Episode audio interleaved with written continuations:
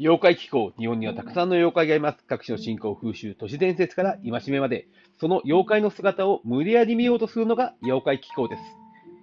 肉水。三重県熊野山中でいう妖怪。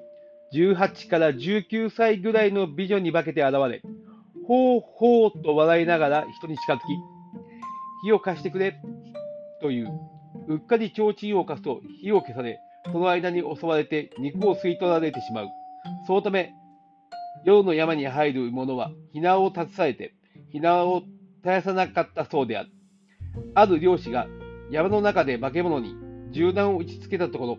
その化け物は骨と皮だけで肉がなかった。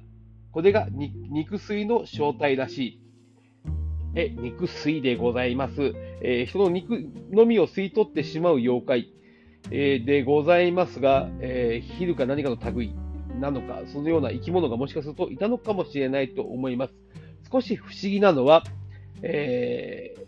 えー、家に現れる妖怪で紹介したナンドバー。これも、ほうほうと言いながら現れ、そして、えー、私の地元、えー、種子島で、えー、夜、ほうほうと言うと、ほら、面が出たと、その、妖怪が出たというふうに言います。ほうほうという呼び、を叫び声が、えー、妖怪の類と言われるわけでございますが、うー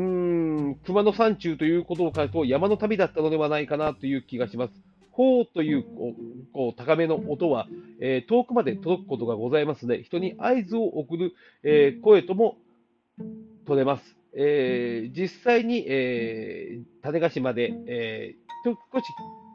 遠い島にい人に対しては、ほーと高い音を立てて呼び止めることがあったりしましたので、えー、そのようなものの名残なのではないかと思います。